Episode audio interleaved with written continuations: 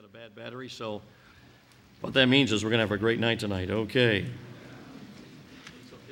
It's on now. Okay, great. Well, wonderful crowd. We, of course, began to hear reports that um, there were many coming, many new ones. I'd just be curious here. I know there'll be others, I'm sure, coming in tomorrow that we're not able to be in tonight. But I am uh, curious just to know um, kind of the, the chemistry here of the crowd. So, how many of you, this is the first time you've been to a holiness conference here? Falls Baptist Church. First time. Wonderful. That's just wonderful. You can put your hands down. How many of you would say this is your second time? Second time. How many second timers? Great. Wonderful. You came back. That's wonderful. and, uh, and how many would be three or more? Three or more. The veterans. There they are. Okay, great. Good to have you. You're the ones that uh, get here early and put your notebooks on the seat. Okay, so we know who you are. Well, it a great delight to, to be here tonight, to be able to open the conference. God burdened my heart back a few months ago when the theme surfaced that if we're going to deal with the glorious gospel, it is very important for us to understand what the gospel is not. Tonight, I want to submit to you that there are more than one gospels. There is a gospel the Bible warns us about. Now, you think about it, friends. If you were in prison, and you were sentenced perhaps to life in prison, and you received a pardon from the governor of whatever state you were in, that would be good news. That would be a genuine gospel. It would be genuine good news. But if you received word that they would let you out if you were able to give $20 million, and they said that was good news, that wouldn't be good news, especially if you didn't have any money. that would be a false gospel. Now, tonight, I want us to investigate the fact that there is a false gospel. The Bible exposes it, and I want to submit to you that it has the fingerprints of the enemy all over it. All of us in a room like this tonight, nobody would disagree with the fact that there's a false gospel. If we know anything about the book of Galatians, we know that's what it's about. But what I want to submit to you tonight could it be that even in a room like this, that there are fingers of the false gospels in lives all over this room? That's what I want to submit to you is a real possibility tonight. So let's investigate this particular book, and we're going to take a, a different, different uh, like a rocket ride, I guess, through the book of Galatians is the best way to put it. Now, let me just, uh, before I start, there's um, something that this is not original with me. Some of you are familiar with 2 Timothy 3.16. Don't turn there for time, but it says, all Scripture is given by inspiration of God and is profitable for, for, for? For? Now, we know that verse. I think we proved that tonight. I've heard it said, and you probably have too, that doctrine is what is right. Reproof is what is wrong. Correction is how to make it right. And instruction in righteousness is how to keep it right. Now, I have, um, I was raised in a, in a home that was independent fundamental Baptist. And uh, my father was one of the lead, leaders in the independent movement. And um, I grew up in a good home. And I will say about our movement, this would certainly not characterize my father, but uh, observing our movement, I think we did a pretty good job back then telling people what was wrong. And I think we did a pretty good job telling people what was right. And I'm dead serious about this. I think we did a half decent job of telling people how to make it right. You know where I think we dropped the ball? We didn't tell them how to keep it right. Now, that's an overstatement. That's broad brushing the movement. But tonight, I want to submit to the fact that as a result of not being clear there, that fingers of the false gospel have gotten into hearts tonight. And I'm hoping that as we look at Galatians, we will investigate whether or not that wrong thinking has invaded our thinking. So tonight, I'd like us to, if you have your notebooks, please open it up because I, I have felt a picture can be worth a thousand words. So we're going to investigate here tonight using a picture.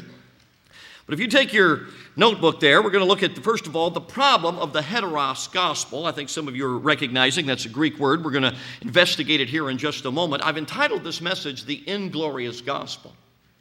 Because in a moment we'll see that what the gospel, this is the, the heteros gospel, is, is, an opposite gospel. We'll see that here in just a moment. Now, if you would please, join me with looking at, if you don't have a notebook, look at first, uh, at Galatians chapter number 1, verses 6 and 7.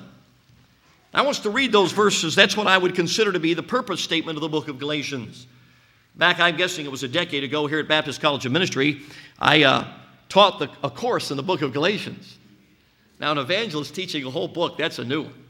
I mean, we preach one message, that's it, and then we move on. And uh, this one I had to study for. Don't take that the wrong way. But anyway, so sorry, Dave. Uh, but uh, but anyway, um, but I remember when I began to really study this book, I came to the very clear conclusion that this these verses are really the purpose statement. They tell us what this book is all about. So join me in looking at this. It says. Uh, I marvel that ye are so soon removed from him that called you into the grace of Christ unto another gospel, which is not another, but there be some that trouble you and would pervert the gospel of Christ. Now, most of us are aware that those two anothers are two different words. If you look in your notes, you'll see what those words are. And so, what I'd like us to do is to read the verse of Scripture and put those, those different anothers in there as they are. The first another is the word heteros. Uh, in our culture, we would, unfortunately, would find that word more in the heterosexual versus homosexual arena. That's where that word would be used the most. Uh, then the second word is the word allos, and it is a different word, another. Uh, a first word is another of a different kind, the second is another of the same kind. So I'd like to read the purpose statement again, putting in those definitions so we understand it. I marvel that ye are so soon removed from him that called you into the grace of Christ unto another kind, uh, another of a different kind of gospel, which is not another of the same kind. Now, the first thing I want us to notice that this heteros gospel is a different gospel. It is not the same gospel. Now, the second, something else that would help us, the word pervert. If you look down, it's not only another gospel, it is a perverted gospel. Notice the word pervert, it means, quote, to reverse, to change to the opposite, to turn about. Most of us understanding the concept in the Bible of perverse, we understand that. It means to be twisted, turned about, turned to the opposite. So I want us to recognize that this uh, heteros gospel is an opposite gospel. So whatever the gospel is, the heteros gospel is the opposite of it. Now, as a result of trying to help us articulate this and see it tonight, there's a little chart in your books. I want you to reference the chart and help me fill out the chart. You should have three blanks there under the true gospel.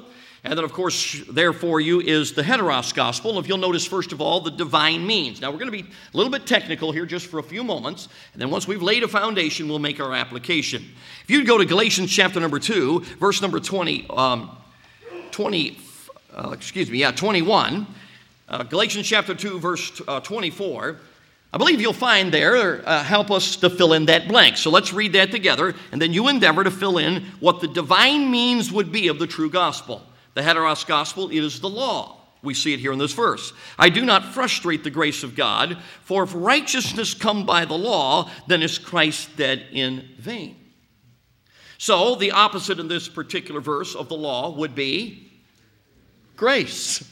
Now, if you want to put in Christ, that would be very similar, and that wouldn't be a problem with that. And that's in that verse as well, because obviously God's greatest grace to us is Jesus Christ. So, grace would be the opposite of law. Then, human means, go down to chapter number three, verse number two. This only what I learn of you received you the Spirit by the works of the law or by the hearing of faith. So, on the human means, would the, if the heteros gospel, if the human means or access or appropriation, however you like to package it, is works, then the true gospel, the human access or appropriation, would be faith. Boy, you're doing a great job. You can fill in faith. There you go. So thus far, so good. Let's go down to verse number three now. And the uh, false gospel has flesh, is its power. Now, notice, if you would please, verse number three gives us the opposite. Having begun in the spirit, are you now made perfect by the flesh? So the opposite power of flesh is spirit. Okay, so we're seeing very clearly. In fact, uh, I remember years ago talking with Doc Flanders about this particular uh, formula, our chart, and he had come up with a, a, a, a, uh, um, a mathematical equation law plus works plus flesh equals bondage. And the true gospel would be grace plus faith plus spirit equals liberty. And then, of course, in Galatians 5:1, you don't have to turn there for time. It gives us the opposite here. Stand fast, therefore, in the liberty wherewith Christ has set us free, and be not entangled in the yoke of bondage. Okay, so I want us to see that the result of the false gospel is bondage, and the result of the true gospel is liberty. Those are opposites. Everything about these gospels are completely opposites. Now, there's one thing that's not in the notes I'd like to see. Not only do we see another gospel, a perverted gospel, but I want us to recognize that the true gospel is a protected gospel. If you'd notice, if you would please, in Galatians chapter 1, verse number 12, I want you to understand that the true gospel, looking at the true gospel, this is the opposite now of uh, the heteros gospel. The true gospel was not received from men. Look at Galatians 1 and verse number 12. For I neither received it of man, neither was taught it, but by the revelation of Jesus Christ. Friends, I'm not sure human beings could have come up with the true gospel. It was given by revelation to, from Almighty God. Now, it's interesting in the chapter 2, go to verse number 14. We're moving quickly here. But look what the Apostle Paul, how, how um, serious he took the defense of the true gospel. We saw the false gospel. Now, I'd like just, just, just looking at the, the true gospel for a moment. Look what verse 14 of chapter number 2. But when I saw that they walked not uprightly according to the truth of the gospel, I said unto Peter before them all. Now, I want you to recognize that here's the Apostle Paul. He sees Peter as we are we having trouble here? Okay, can you somebody come and get me a battery because I the electronic leash will not work for me. I um if uh, you keep me in the uh, I will be in huge trouble. Okay. No problem. We'll get this. That all it means. It's not the battery. Okay. Okay. Okay, I've worked in youth evangelism now for 28 years, and you know what that means? We're going to have a gully washer tonight. That's what it means. Okay, so don't get worried. And uh, I'll just stay by here. Uh, while we're doing all the technical stuff, it's easy to stay right here. When we get to the fun stuff, it's hard to stay in the same spot. Okay, so if you're getting bored, I am too, but we're getting to the good stuff. Okay, so we're getting there. We got, we got to lay the foundation, folks. So uh, now, when you're preaching to teenagers, it takes five minutes to lay the foundation, but you people look smart. So, well, I shouldn't have said that. That comes up. Okay. So they'll be working on getting me something here in just a moment. Now, friends, the false gospel, the true gospel. Now, let's just think for a moment because, go, well, let's go to Galatians chapter number 2. Look at verse number 16. And this is how we think of uh, the, the, the, the characteristics of both gospels are put in this verse as obviously in contrast. It says, knowing that a man is not justified by the works of the law, but by the faith of Jesus Christ. Even we have believed in Jesus Christ that we might be justified by the faith of Christ and not by the works of the law. For by the works of the law shall no flesh be justified. Now, I think all of us recognize when it comes to salvation, if you're in this room and saved, you didn't get saved by what you did. You got saved by trusting what He did. Now, we understand that. So, salvation or justification is not by what I do, it is by trusting what He's already done. Now, that's not a shock to anybody in this room. We understand that. Now, think about this. I grew up with the gospel. I cannot remember the first time I heard the gospel. I can't. I can't remember a day when I didn't know the gospel. But do you know, my friend, probably, I think it's fair to say, most people on this planet remember the first time they've heard it if they have heard it. Now, put yourself for a moment in the shoes of someone who has never heard the gospel. Here you are without hope, hellbound, the burden of sin upon you, recognizing there's no assurance or hope of any home, uh, uh, hope of heaven. And all of a sudden, somebody comes along and they preach to you the good news that although men are sinner, men are sinners headed to hell, if you'll trust Jesus, He died on the cross, shed His blood, and rose again. And if you'll trust Him, He'll keep you out of hell, wash your sins away, and give you eternal life. That's good news. Remember years ago, reading the book Cowboy Boots in Darkest Africa. Some of you remember that book, and particularly the story that intrigued me was the story about that pygmy village that the late Dr. Bill Rice went in to preach the gospel. Now, this pygmy village had never seen a white man, let alone somebody six foot two inches tall from Texas. And uh, Dr. Bill Rice walked in there, and unbeknownst to him, there was one of the natives in that village who years before had come to the conclusion that whatever we are doing religiously down here, we are missing it. This is, cannot be the true God. And he looked around the jungle and he looked up at night in the stars and he recognized that there was a being that made all that. And he began the habit of every single day climbing the tallest palm tree in the jungle and crying out to the God who made all this, Would you please send me the truth? One day, God sent a six foot two Texan into that pygmy village. He preached through four interpreters. Now, I'll be honest with you, brother. To preach through one interpreter is, I mean, it's, uh, I mean, that's rough stuff. Four. I'll be honest with you, when I preach through one interpreter, I'm not sure they're getting what I'm saying. I found that to be true because one of my interpreters is a student at Baptist College of Ministry, and before he was an interpreter, he was, uh, I mean, before he was a student here, he was an interpreter for me in, in the country of Ghana, and he's admitted to me that he couldn't understand me and he just preached his own message.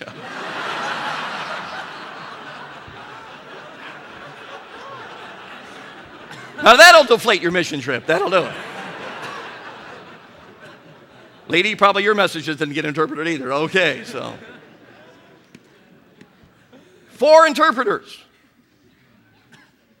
Dr. Bill gave the gospel to those four interpreters, gave an invitation. You know what? He had a convert that day. And you can imagine that man who climbed that tallest palm tree every day, when that six foot two Texan walked into his village and preached the gospel, it was good news. See, sometimes we forget the glory of the good news.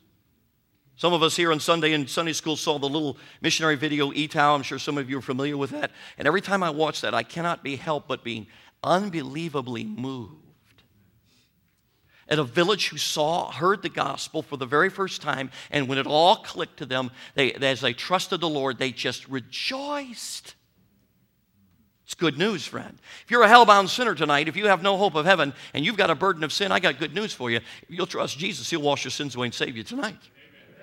It's good news. In other words, friend, just like if you were in life in sentence and the governor sent you a pardon, that'd be good news. But I've got something better than that. You may be in the prison of sin, but there's a, there's a God in heaven who's sending you a pardon tonight, who's his son, Jesus Christ. See, see, that's good news. We, we understand that. The religions of the world say, try, try, try. The Bible says, trust.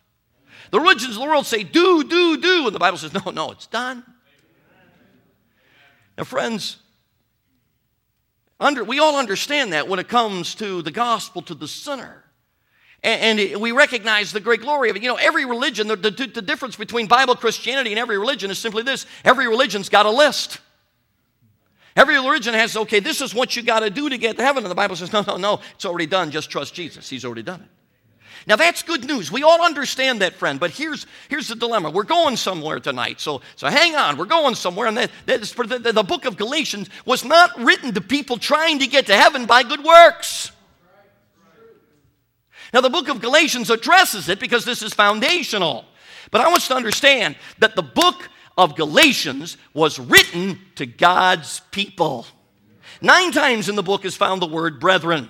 In verses 3 and 4, if you go back to the very first chapter, you'll notice he says, Grace be unto you and peace from God our Father and from our Lord Jesus Christ. Did you notice the first person plural?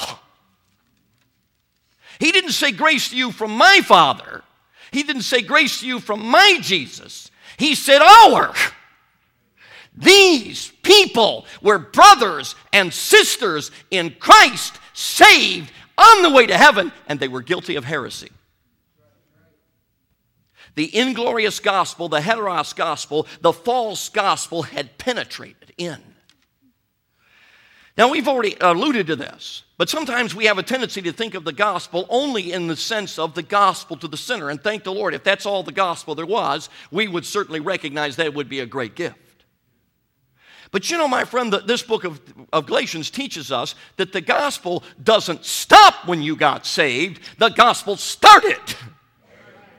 See? Now, the gospel of the sinner is easy. I mean, here we are in the sense that we're lost, hellbound sinners, and it's good news. Jesus died on the cross, you trust him, he'll save you. I got good news for you. The gospel of the saints easy too. in the sense that, friends, it's like this. The gospel of the saint is the good news that Jesus delivers defeated Christians by trusting uh, him, and he'll deliver you from sin's power. See, the gospel of the sinner is faith for Jesus to deliver us from sin's penalty. The gospel to the saint is trusting Jesus Christ to deliver us from sin's power. The gospel of the sinner is a one time decision. The gospel of the saint is from the day you get saved to the day you die. It's a series of faith trusts for Jesus to deliver you from sin's power by faith. Thus, I want to submit to you that the book of Galatians tonight, primary emphasis is a book on sanctification. Now, it's absolutely essential for us to understand this because I think it's sometimes we have a tendency to look at Galatianism and say it's talking about the, uh, the gospel being infiltrated with works. And, and certainly we recognize, folks, and this is important to see, that the difference between the true gospel and the difference between the false gospel when it comes to salvation is the difference between heaven and hell. It's a big deal. If you're here tonight endeavoring through human effort to get to heaven by some list, then my friend, you need the good news. You're headed to an eternity in a place called hell, but there's good news if you'll trust Jesus, He'll save you. See, it's a huge difference. It's a big deal. May I submit to you that it is also a big deal when it comes to the Christian? Let me put it this way sanctification is not by works, it's by faith. Just as we trust Jesus to deliver us from sin's penalty, the gospel of the saint is trusting Jesus to deliver us from sin's power. Now, understanding that, then, We'll go to Roman numeral number two here the ramifications of the heteros gospel. What are the ramifications in the realm of sanctification? Now, we have three things here, but I think it's important for us to identify what are we talking about when we talk about sanctification by works? What are we talking about when we are looking at, at, at, uh, works for me. In fact, go back to your chart just for a moment. I know you're turning, you just turned and you want to go back to your chart, but go back to your chart because we need to see something here before we get on. And that is look at that chart and look at me. What are, uh, look at, I'm sorry, look at, look at your chart and then, then come up with this, this answer. And the answer would be this What is the trigger point? What of those lines, which one of those lines would be the one that we have the responsibility. In other words, if we do one side, we trigger into the heteros gospel. We do the other side, we trigger in the true, true gospel. So, what line is our responsibility? What line is the trigger that determines which direction, which gospel we, we go into? And the answer is it would be, okay, human means or faith versus works. Now, understanding that, go back then to the ramifications of the false gospel. The thing that triggers the false gospel is works mentality, and the thing that triggers the true gospel is a faith mentality. So let's think about that. How can you identify, before we get into these three things, these ramifications, how can you identify a works mentality? Well, I think it's pretty much it's flesh dependence. It's self-dependence. How about this? I can do this. You know what happens? We get saved by totally desperation, total trusting Jesus. God, I'm going to hell. I'm trusting you to save me. And then we get up and say, okay, God, thanks for saving me. Now I'm going to try to live the Christian life. So, um, how about this one? You ever heard this? When you get knocked down, get up and try harder the next time. You know what that is? It's the false gospel. It works. I got to try harder. Um, at first, if, if at first you don't succeed, try, try again. I will tell you, friend, that's the false gospel. Um, how about this one? Give your best to the master instead of trusting for the master's best in you. My brother John puts that in one of his songs. Here's a little subtle one. Boy, I need God's help. When you say I need God's help, what you're saying is, I, God, I can do part of it, and you, you, I need you to help me. You know, that verse of scripture is so wonderful there in 2 Corinthians 12 9. It says, uh, My grace is sufficient for my strength is made perfect in. The word weakness is literally in the Greek the word strength with an A before it. The alpha, we all know, is simply negates the word behind it. So the concept, biblical concept of weakness is not, I got a little bit of strength. No, the cons- biblical concept of weakness is, I don't have any strength. Now, we're not talking about physical strength. We have a tendency to think of strength physically. You know, we see a big football player and we say, boy, he's strong. He's, he's got physical strength. And, and of course, uh, uh, we always are wowed by the big home run hitter and, or we're wowed by the big football player. And I was a huge Walter Payton fan and, and I would just love Walter Payton running down the field with three defenders hanging on him and carry them all into the end zone. We like that physical specimen of strength, especially if you're from Chicago. Uh, but anyway, we enjoy those, that era. That was about the only era Chicago Bears fans have ever enjoyed. We're living in the past. We're glorying in those, those moments. It will probably never happen again. Uh, but um, we all enjoy strength. We think of strength that way. But when God is addressing strength here, friends, it is not the idea, it's spiritual strength. When it comes to spiritual strength, I am telling you, friend, I am completely bankrupt, and so are you. You know, you've seen it. The kid in the Christian school, the big athlete, you know, the big cool dude, and somebody cusses in, in, in the locker room, you know what he does? He laughs. You know what he shows? He has physical strength, he has no spiritual strength. He is a spiritual wimp. He has nothing. And then I've seen a little junior high kid at our Friday night campfire service get up and give a very courageous, bold testimony that could, could barely bench press the bar. You know what I'm talking about? You don't know what I'm talking about, do you?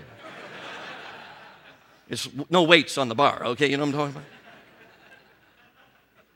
See, he lacks that, that kid, that, that kid has hardly any physical strength. Man, he tapped into somebody's spiritual strength. See, I used to think, and it certainly didn't come from my, my, upbringing, just the way I wired, I used to think that the Christian life was weak little me trying to be stronger, and somehow as I grew older, I just hoped I'd get stronger. It's maybe, you know, enough this and that and that, whatever, I'd be stronger. You know what I've learned? The Christian life is not weak little me trying to be stronger. The Christian life is weak little me tapping into his strength. It says, Be strong in the Lord and in the power of his might. That's what it says. Striving according to his working, which worketh in me mightily. I am weak, friends, and I will always be weak. I am completely devoid and bankrupt of spiritual strength, and so are you. So, the ramifications of the heteros gospel sometimes can be subtle, like, God, I need your help, which is, I can do part of it, God, but you got to help me. No, friends, just be strong in the Lord. We need his strength. Now, let me give you an illustration how this subtly can infect us, okay? Um, if I were to preach tonight, let's just imagine I was preaching tonight and it was a group of unsaved teenagers. And let's just imagine tonight that there were several unsaved and you were in the back and you were praying and, and I'm preaching. And let's imagine I'm preaching along and I preach sin black. And boy, you're saying, that's right, Brother Van Gelderen. Boy, I preach sin black. And I preach hell hot. And about fact, sin will put you in hell. And boy, you're saying, that's right, Brother Van Gelderen. Let it rip. And then all of a sudden, I close the service and walk out the door. Would you be bothered? Yeah, you would be really bothered. Why? What would the average kid out there who had begun to be under conviction, what would be the average kid's response? Oh, man, man, I'm sinner. I got to stop sinning, man. I got to clean up my act. I want to ask you a question. Is that the answer? Not only is it not the answer, don't miss this, it does damage to the right answer. So, okay, let me just switch to camp now and Christian kids. Preacher gets up, man, hits on sin, rips it up. You're back there, man, let them have it. Yeah, parents, yeah, let them have it on that stuff. Yeah, dishonoring parents. Yeah, media. Yeah, and you're just back there cheering me on. And I talk about how sin will scar your life, it'll destroy you, grieve the Holy Spirit. You're back there, yeah, that's great. Close the service and walk out. You know what most fundamentalists say? Boy, that was a great message, wasn't it? What's the average kid out there going, oh man, I got to clean it up, man. I got to get, I, I got to stop doing this. Is that the answer? No, no, please don't miss this. Not only is that not the right answer, it does damage to the right answer.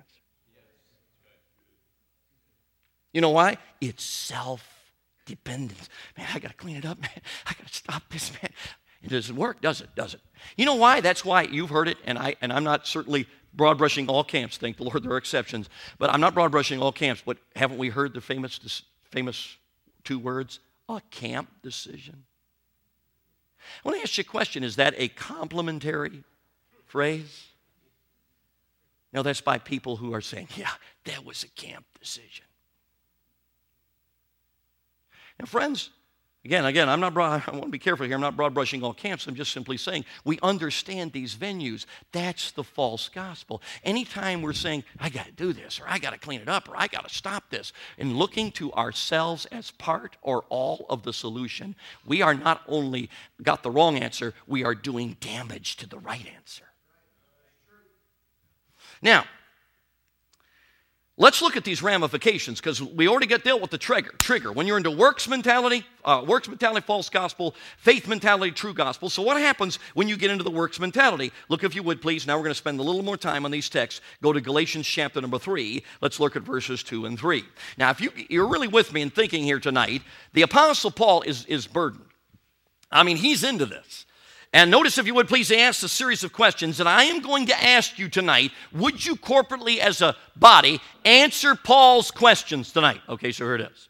This is only what I learn of you. Received ye the Spirit by the works of the law or by the hearing of faith? And the answer is by the hearing of faith. Are you so foolish? Don't answer that one. Um, Having begun in the Spirit, are you now made perfect by the flesh? And the answer is no. If you're not made perfect, and we understand it to be complete, mature, okay, it's perfect in the sense of uh, perfection and maturity. Okay, so if um, if we're if we're not made perfect by the flesh, what are we made perfect by? And the answer is the Holy Spirit. Now, what activates or appropriates the Holy Spirit's work in our life? And the answer is works or faith. So I want you to understand a works mentality triggers us into a dynamic. We are living a Christian life with no Holy Spirit. Now, look, if you would please, uh, here, one of the commentator. Uh, let's look at the second quote. Actually, the first quote means the present tense of the verb here indicates the Galatians had already begun this attempt. They had gotten saved by faith. They were true believers. But now they were attempting in the sanctification process, they were attempting to be made perfect by fleshly effort. It already had begun.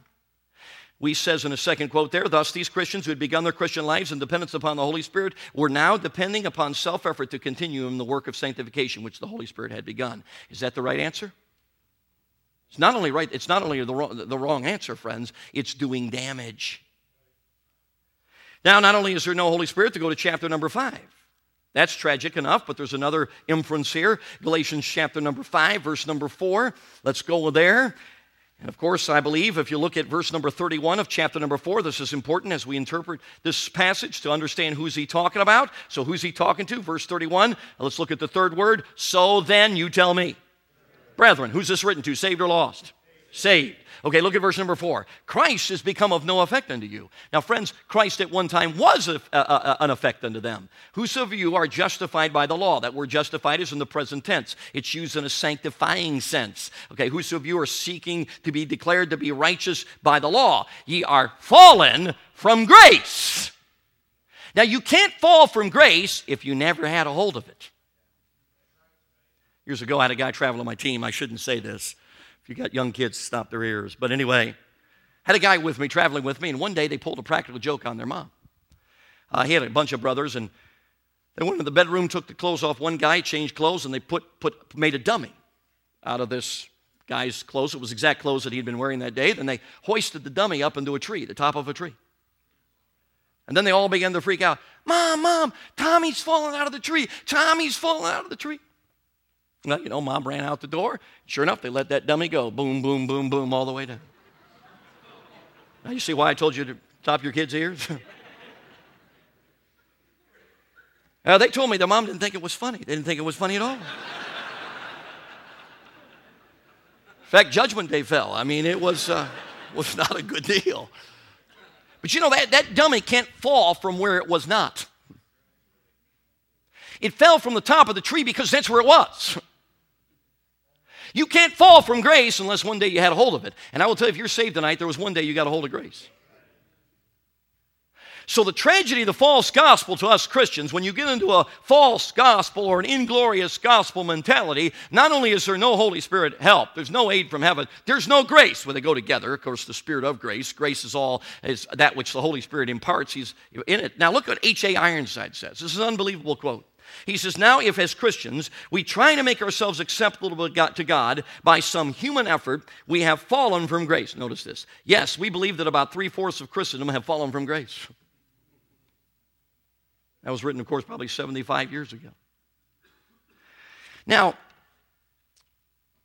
the results of this false gospel I think we're beginning to see there's no supernatural. If you don't have the Holy Spirit, you don't have the supernatural. So a false, a Christian who's in the false gospel is not involved. There's not a supernatural dynamic in their life. There's no help from heaven. It's all explainable. There aren't miraculous uh, answers to prayer. There are not uh, miraculous ministry situations. There's no supernatural.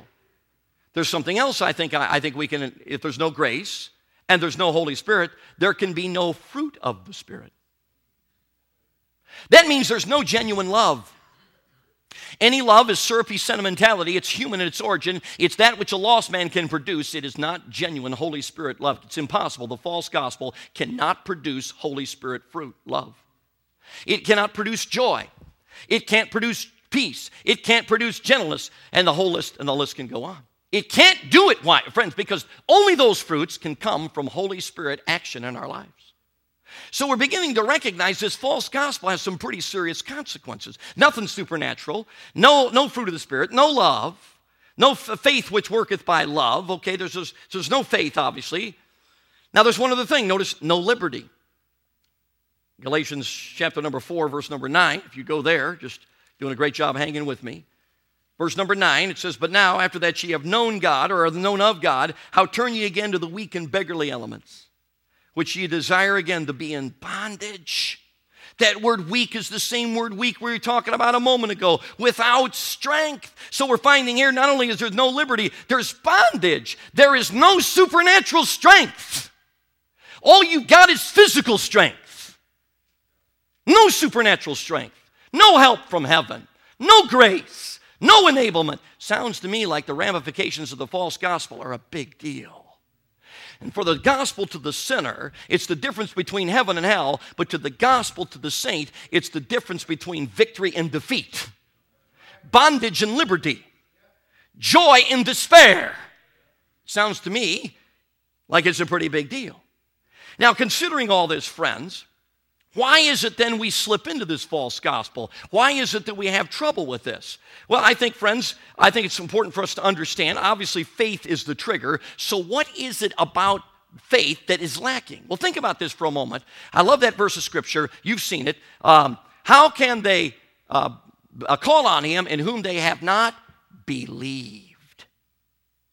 The very word call has the idea. You see, sometimes we think of call as pray, but a call and a prayer are different.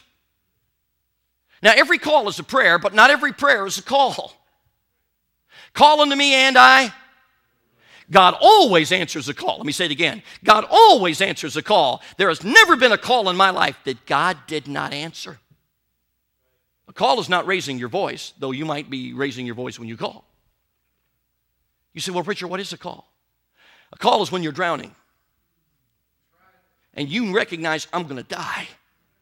And you call out, Save me, with an expectancy that whoever you're calling to will do it. So, understanding then, friend, what precedes a call? I mean, you can't call unless you believe. So, the very essence of a call, don't miss this, is that you are absolutely in need and there is no option of help other than the one you're calling to. So, in a spiritual sense, a call means you've come to a desperate situation, there is no human way out, and you call on God to do what you know you cannot do, expecting Him to do it. And you know what God says? Call unto me, and He always answers the call. He always answers the call. He always answers the call. But you will never call until you're desperate, until you see your need, until you realize I'm in trouble. There's no way out. It's only God. He's my only hope. And you call and He answers you. You couldn't just generate a call right now. A call is in those circumstances of life, don't miss this, when you are absolutely, completely understanding your need so, why then do we so easily slip into to the works mentality? Because a faith mentality presupposes an absolute understanding of your need. You see, friends, if you think it, we never say it, but if we don't need God, we slip into the false gospel. Listen, one of the dangers of a young person who has natural public speaking ability is that he will trust his public speaking ability. And I will tell you the key to preaching is not public speaking ability, it is God. And I will tell you, friends, one of the dangers for someone who's got great logic and, and great persuasive abilities and a silver tongue when it comes to soul winning is they can trust that to win people to Christ. But the truth is, friends, only God can do it through us. So, understanding all of this, friends, think about this for a moment. We've all seen a kid go to Bible college, we had great hopes for them. They look good, they keep the rules, never get in any trouble. And then they go out and tank. You know, we say, oh, wow, look at that kid. At graduation, look what happened a couple months after. He just tanked. No, here's the problem is that kid was living the false gospel for those four years. So, understanding this, this application, our need then is for us to understand our weakness. If we don't think we can, we have a need, we think we can do it without Him. But the truth is, there's nothing spiritual, nothing eternal, nothing lasting, nothing of any ministry value that can be done without Him. So, the very burden I would have about our glorious gospel conference is this you will never be a successful, effective proclaimer of the glorious gospel to the sinner until you are absolutely overwhelmed with the glorious gospel to the saint. Don't get me wrong.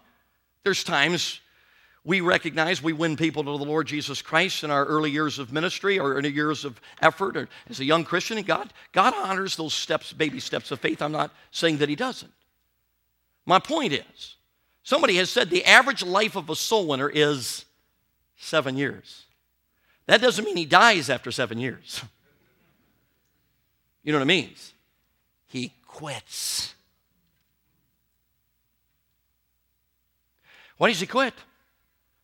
Because, my friend, if you don't lock into the glorious gospel to the saint, there's no way you're going to continue to being the glory. That's why people come up with theologies so they don't have to do it anymore theologies of defeat and theologies of this is the way it's going to be and, and theologies that kind of explain it all away. So you can stay in ministry but you're, you're done as far as active outreach. And honestly friends in our movement i have certainly seen our movement give up when it comes to outreach. And my contention is the reason we give up is because it goes deeper than that. The reason people give up in evangelism is because they didn't realize it. They were proclaiming the glorious gospel to the sinner while they were living the inglorious gospel to the saint. It was another gospel, it was a heteros gospel. Now, with that understanding, friend, just for a few moments, let's ask the Lord to speak to our own hearts. Because here's where the rubber meets the road. Because the truth is, the false gospel, if we'll get honest, is really easy to identify in your life. When's the last time you've had a supernatural answer to prayer? When's the last time through your preaching you've seen somebody at the altar broken and their life was changed? I will tell you, friends, I can't change a life. You can't change a life, but He can. It's the glorious gospel. Listen, I'm talking to some dear men in this room tonight, and you're defeated tonight because you're defeated in your marriage. You don't think it'll ever be any different. You got problems with your wife. You, you, you, you look good in public, but you know you don't have closeness, and you know there's trouble, and you know that there's, there's tension, and you don't believe that God can deliver you. You're in the false gospel. See, we got to wake up. If you don't treat your wife right, how in the world do you think you can go out and proclaim the gospel? You can't. Because your gospel isn't working. Listen, if you're defeated with your kids, if you're defeated in prayer, if you're defeated in ministry, you, you're not, you're, you're done because you're, you're not in the right gospel. But the good news tonight is you can switch to the right gospel tonight. You know, you get down an old fashioned altar tonight and say, God, I'm sick and tired of, I'm sick and tired of being a proud husband. I'm sick and tired of not treating my wife right. I'm sick and tired of it. You know what? He'll meet you. That's the gospel. What happens when somebody comes down? You ever seen that? We all have. Somebody comes down an aisle to get saved, can barely make it to the preacher, and they start weeping. And they, oh God, I'm such a wicked sinner. And do you know any Christian on planet Earth is thinking, man, that's good stuff? And it is good stuff, isn't it? because they've come to understand their need. They're overwhelmed by it. My friend, understand the dynamic. So obviously, we're not being delivered from sin's penalty, that's taken care of. But I think it's a similar dynamic being delivered from sin's power. I've seen teenagers freed like that. God can free them from media addictions. God can free them from loving their music. God can free them. God can free you, folks. God can free you if you're defeated here. You got an anger problem? I will tell you the number one problem I deal with every week in Christian school ministry, the number one problem, bar none, is bitterness. You know why? Hang on. Angry dads. I will tell you, friend, if you are an angry father and you are not living in victory, I'm telling you, friends, that, that, that you're in the heteros gospel and you are in bondage. And tonight, it would be good for you to get down an old fashioned altar, get an altar, and say, Oh God, I'm sick of it. Oh God, I need you to deliver me. And I will tell you, you can try as hard as you want to get rid of your anger, but it's going to be God that will deliver you. The true gospel. There's probably somebody in this room who has a lust issue. I recognize in the day in which we live, we're all confronted with the temptation to lust. I'm not talking about an occasional situation where there's some few moments of mental failure. I'm talking about the man or the woman in this room that is absolutely overwhelmed by it. A day cannot go by. You go to that internet filth and you think after you're done, you say, Oh, I just hate myself. I'm never going to do that again. And guess what? Three days later, you're back at it, right? Because you need to be delivered. You need Jesus to deliver you. That's the true gospel. Are you experiencing supernatural grace? Friends, if we are in bondage to any sin, it indicates we're in the wrong gospel because the true gospel liberates. Supernatural. Listen, young person, the thing I love in, in, in dealing with young people is many times that you can just see it at the beginning of the week. They start to get into conviction and their eyes almost look at you. And this is what I read Preacher, don't keep this. I know I'm blowing it. I know I've tried. I've tried many times and I can't do it. And I will tell you, one of the greatest thrills of ministry is preaching the gospel to the saint and all of a sudden, hope comes into their eyes. I've tried, but I've never trusted Jesus to deliver me. He can deliver me from those poor media choices. He can deliver me from my music. He can deliver me from my bitterness. Number one issue we see teenagers delivered from is bitterness. And kids say, oh, I can't forgive her. Well, if you get a hold of the glorious gospel, you can. he delivers. So, personal victory, friends. How about this? I remember back in the early the Christian school movement, I'm all for recognizing we, Christian education. I'm all for Christian education. I recognize I, I, work in that realm and I recognize there's needs and I recognize a lot of wrong philosophies, etc. I recognize that. But I believe biblically it can be done right. You know why? I believe in the gospel. But in the early days of the Christian school movement, I remember when Christian school leaders would say, We are going to populate the mission field. We are going, I mean, this is going to bring revival to biblical Christianity. Did it happen? Because I will tell you, friends, rule books don't change people, and I'm not against rule books.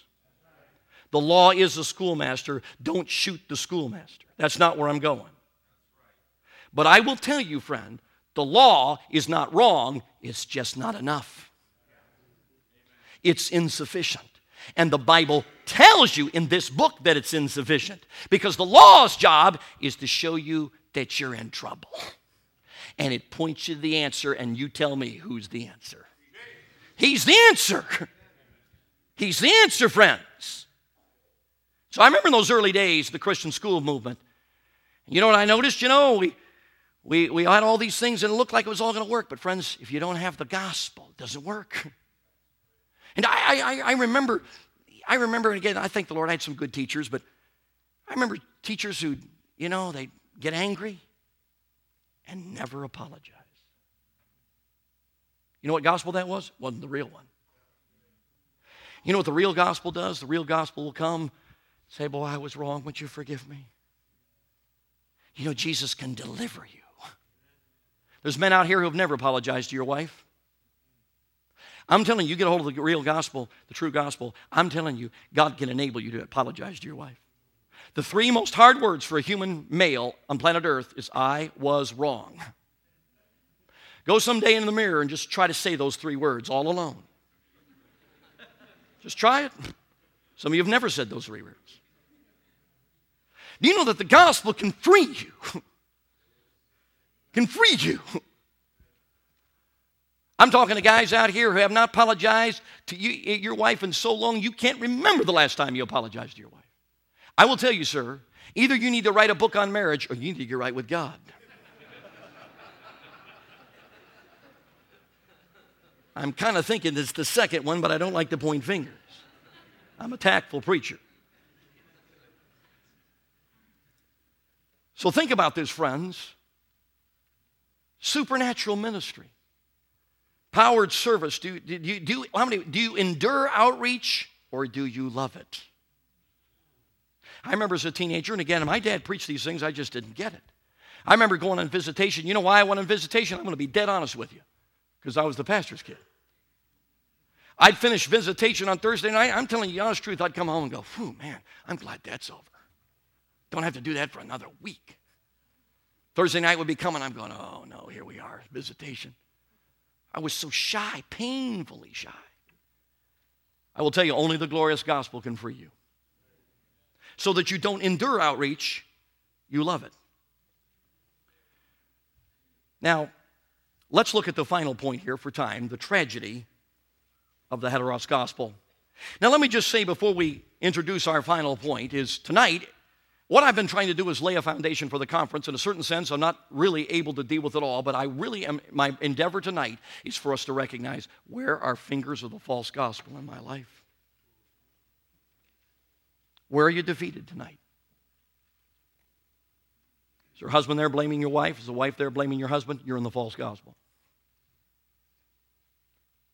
You in bondage to watching television? Maybe just wasting time. You in bondage to internet surfing? Just wasting time. Maybe there's inappropriate material, maybe there's not. Just waste time. You in bondage tonight? See, that's the false gospel. Indicates your Christian life is one of works. It's one of self dependence. It's one of flesh. It's one of, I can do this. It's one of, God, I'll let you know when I need you. And it doesn't work. See, I know in a Glorious Gospel conference you probably expected us to come, and we hope to encourage you in evangelism, but I cannot encourage you in evangelism if you got the wrong gospel you're living. Got to get your gospel right. Now, some I know might be out here and say, well, preacher, I don't think it's a big deal. Well, evidently Paul did because he said, a little leaven leaveneth the what? Yeah.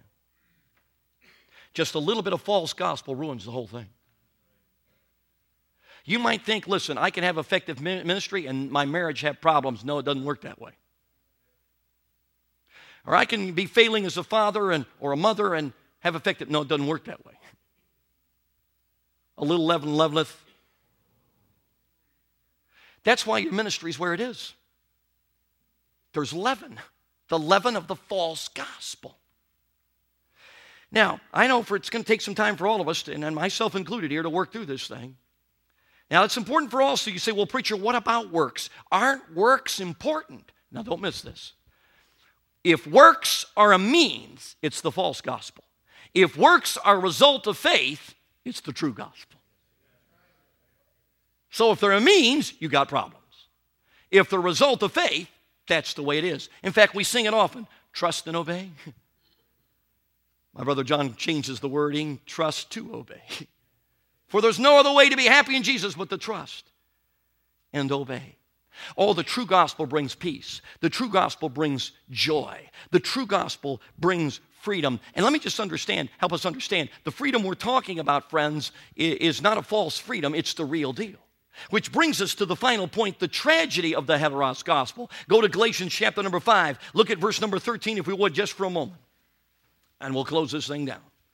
Galatians chapter number 5, look at verse number 13. For brethren, ye have been called unto liberty, only use not liberty for an occasion to what?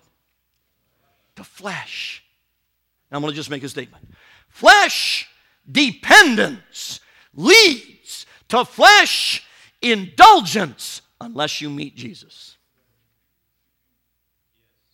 And the truth I want us to see tonight is the false gospel will drive people to the exits. They're not going to stick around, friends, and they're going to head for flesh. Now, there's two kinds of flesh indulgences I see. None is what I, one is what I call spiritual flesh indulgence. That's what sometimes is called Christian liberty in the wrong sense. Christian liberty is not the liberty to do what I want to do. Christian liberty is the liberty to do what He wants me to do. See, it's true liberty. It's liberty from the flesh. It's not liberty to the flesh. And then there's also what I call worldly liberty, and that is basically when a kid just walks out the door and goes out in the world and he just does whatever he wants to flesh indulgence. And I will tell you, friends, if you raise your kids with the false gospel, don't be shocked when they head to the flesh. It might be some new evangelical church down the road that anything goes, or it might be out in the world, but they're both flesh. You see, flesh dependence and flesh indulgence sometimes seem a long way apart, but they're really not. They're both flesh. And all of us out here can think of somebody in your church who was strict and they and they had they were maybe even illegal, they were legalistic in the way they approached things. And and one day they walked out of your church went down to the loosest church on the edge of town and now everything goes. And we're saying what happened? Well the truth is over here they weren't living in the true gospel. It was flesh dependence and flesh dependence always gives birth to flesh indulgence. That's what it says and the tragedy of the false gospel is people head to the exits and it's flesh indulgence. That's where they're going. And the reason people, our young people, have left this movement can't be the true gospel. Because I will tell you, friends, when Jesus is seen, he impacts. You, you want him. My parents were not perfect. My mother, dear mother, was orphaned. Age nine, she lost her mother. At age 14, she lost her father. She had a difficult time. She could hardly talk about her childhood, it was so painful. But she got a hold of the true gospel. My mother walked with Jesus. I tell teenagers all across this mess- country when I preach on moral purity, I said, really, truth is, I'm not preaching my own message tonight, I'm preaching my mother's. You know why I didn't head for the exits? Because she had something real. And I wanted it. My dad didn't grow up what you'd call a sterling home. He had a godly mother. But it wasn't what you would call a model Christian home. It was a good home, certainly a little better than my mother's uh, as far as circumstances. His father was a good man, but as I understand it, did not really have spiritual leadership in the home, but his mother made up for it. She was a godly woman.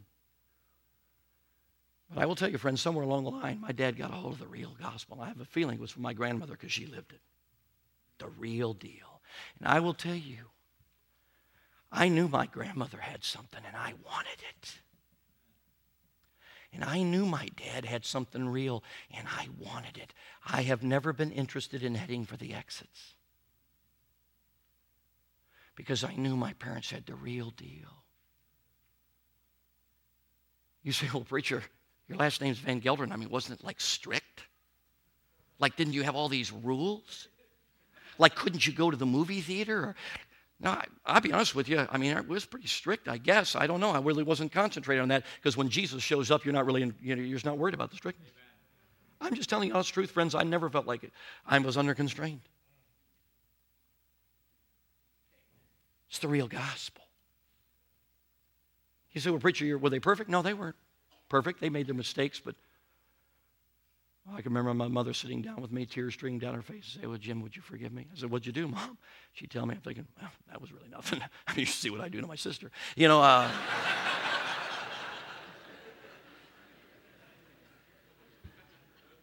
you understand, friends, there was something real there.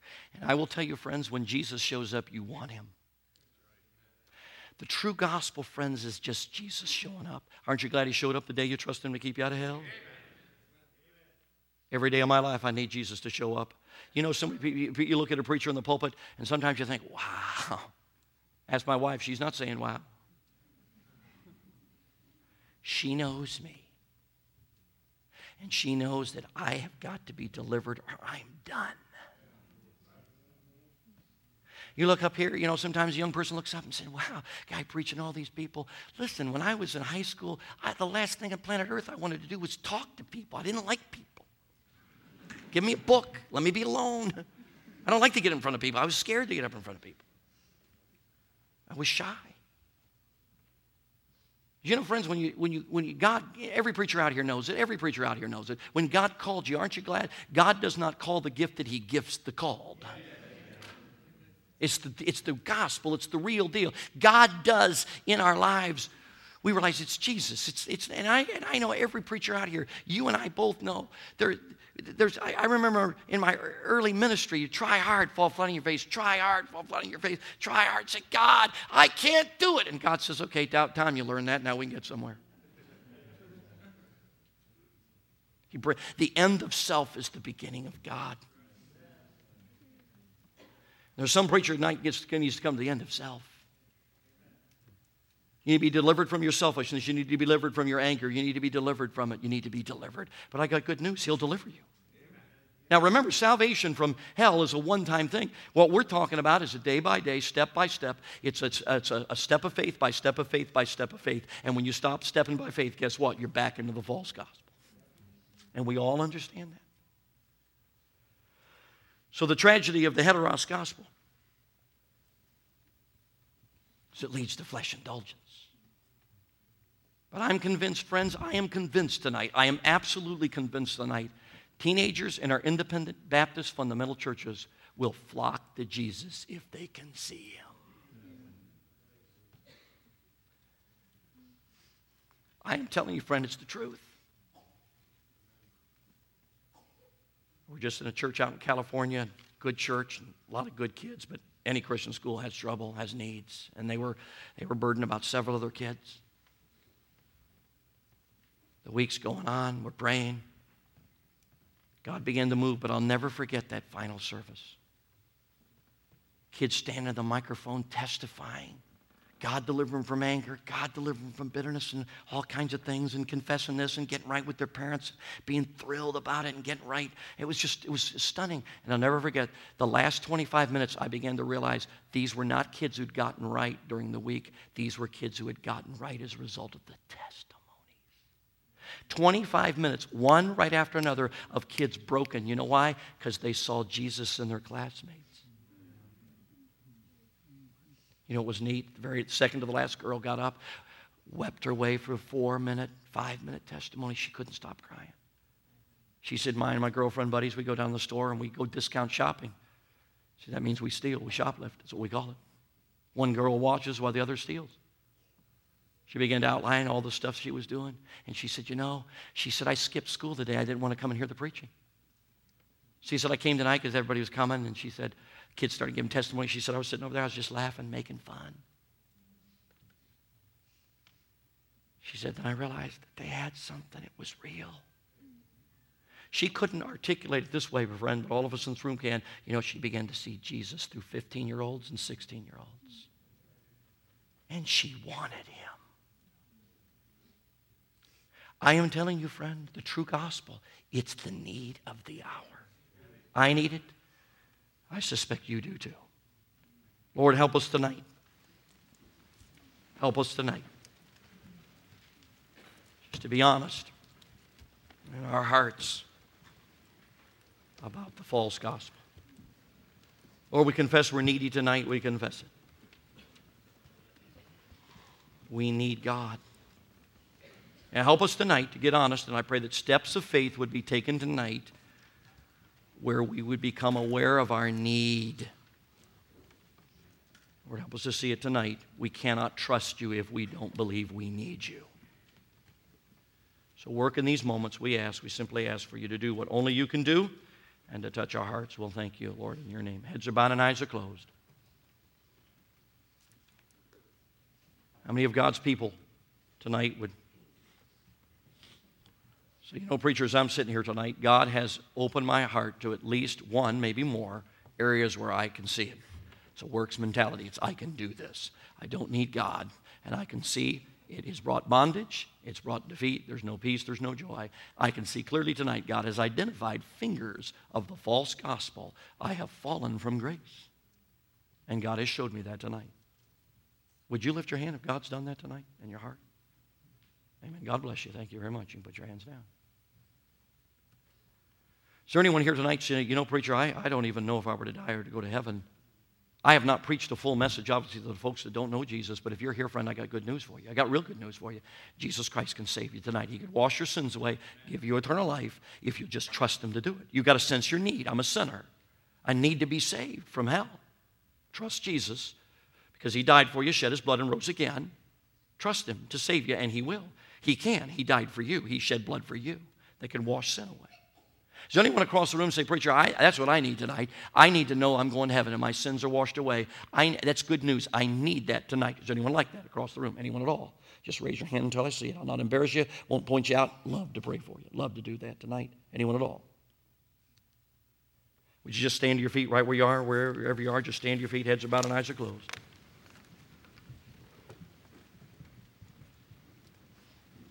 Tonight, if God's touched your heart, God gives grace to thee. The very essence of humility is God, I need you. I need you. I need you in my marriage. I need you in my attitude. I need you tonight, God. I've been sick and tried to try and I can't do it. I need you. Can have an old fashioned altar. You just come, and just call out to God. God, I need you. God, I need you. God, I'm sick of it. Playing a game, I'm sick and tired of it. God, I need you. The instruments are going to play. You, you do what God wants you to do.